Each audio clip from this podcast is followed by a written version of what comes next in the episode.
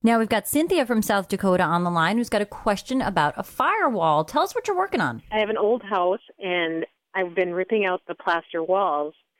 And I found along this one wall through the whole entire house is this pretty durable and tough plaster board stuff. And I was wondering if that is a firewall because that seems to be where all the cold air returns and stuff are. And if I should or should not rip it out.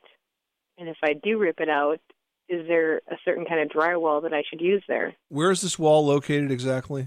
It could have been on the outside of the house at one point, but it's like right under the furnace. Well, first of all, the only place that you typically would have a firewall, in other words, a fire rated wall with a certain rating, is between the garage and the house. All the other walls and ceilings inside the homes are, are usually have traditional half inch drywall if it's uh, an exterior, an interior exterior wall, an inside surface of an exterior wall, like a garage wall, then you would use a 5 eighths inch thick fire rated drywall. But all of the other places in the house, you'd have a regular regular plasterboard. I'm sorry, sorry regular uh, drywall. Okay. Have you ever seen this plasterboard before? Well, sure. Now, how old is the house? I believe it was built in 1896. See, there's there's different stages of wall construction. In 1896, you would have had something called wood lath, so there would be wood strips on the wall and then plaster put on top of that. Yep, that's on most of the walls. And but this one particular wall, which could have been an outside wall at one point, I'm not sure exactly.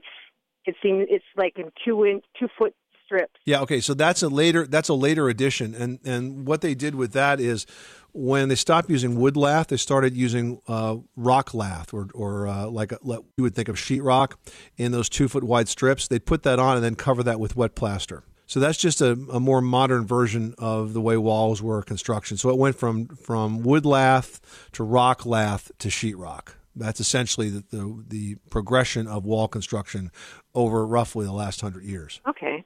Well, thank you. A little lesson on building history. Hope that clears it up for you, Cynthia. yeah. All right. Thank you. All right. Good luck with that project. Thanks so much for calling us at 888 Money Pit.